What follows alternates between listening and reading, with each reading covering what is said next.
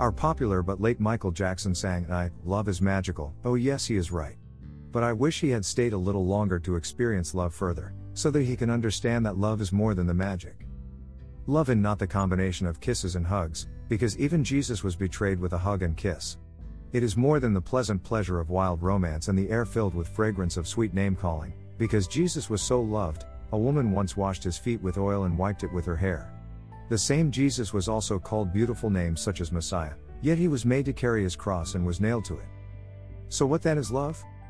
God created the heavens, earth, and all other things within and without, and God saw that all he created is good, absolutely beautiful.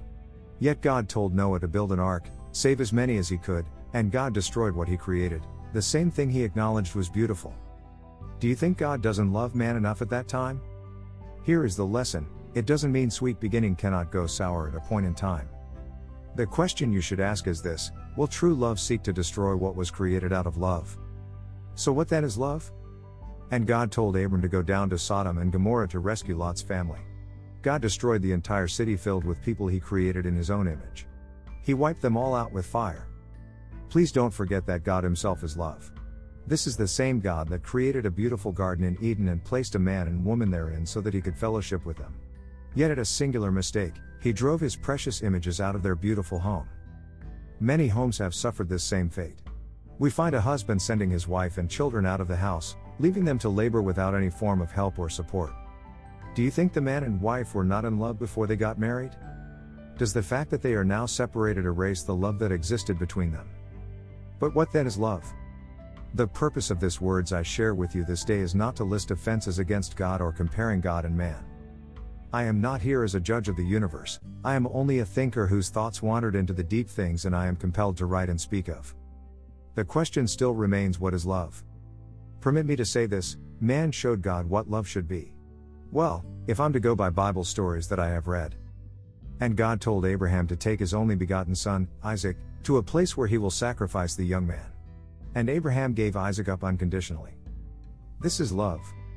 The proof of love is not in the sweet names you call your spouses, the big and fanciful promises you make, the amount of money you spend, or the romantic evenings and vacations. The proof of love is in the sacrifices and prices you are set to pay in order to validate your love. God noticed Abraham's unconditional love and God adopted the same. Permit me to say God decides to change his ways. He immediately called his first love era, the Old Testament, for behold, old things are pass away, and then brought the New Testament, Behold, he that is in Christ Jesus is a new creature. Herein, God gave us his only begotten Son. This is why he recommended that husbands should love their wives as Christ loved the church. He meant you should be willing to sacrifice as Christ sacrificed for the church. And the entire human being are supposed to be the church. It is scriptural that our body is the temple of God. Permit me to ask you a sincerely silent question dash. What are you willing to sacrifice to see that your home, family, and loved ones are together and happy forever? Sacrifice is not just about what the man can give up but what the woman can absorb.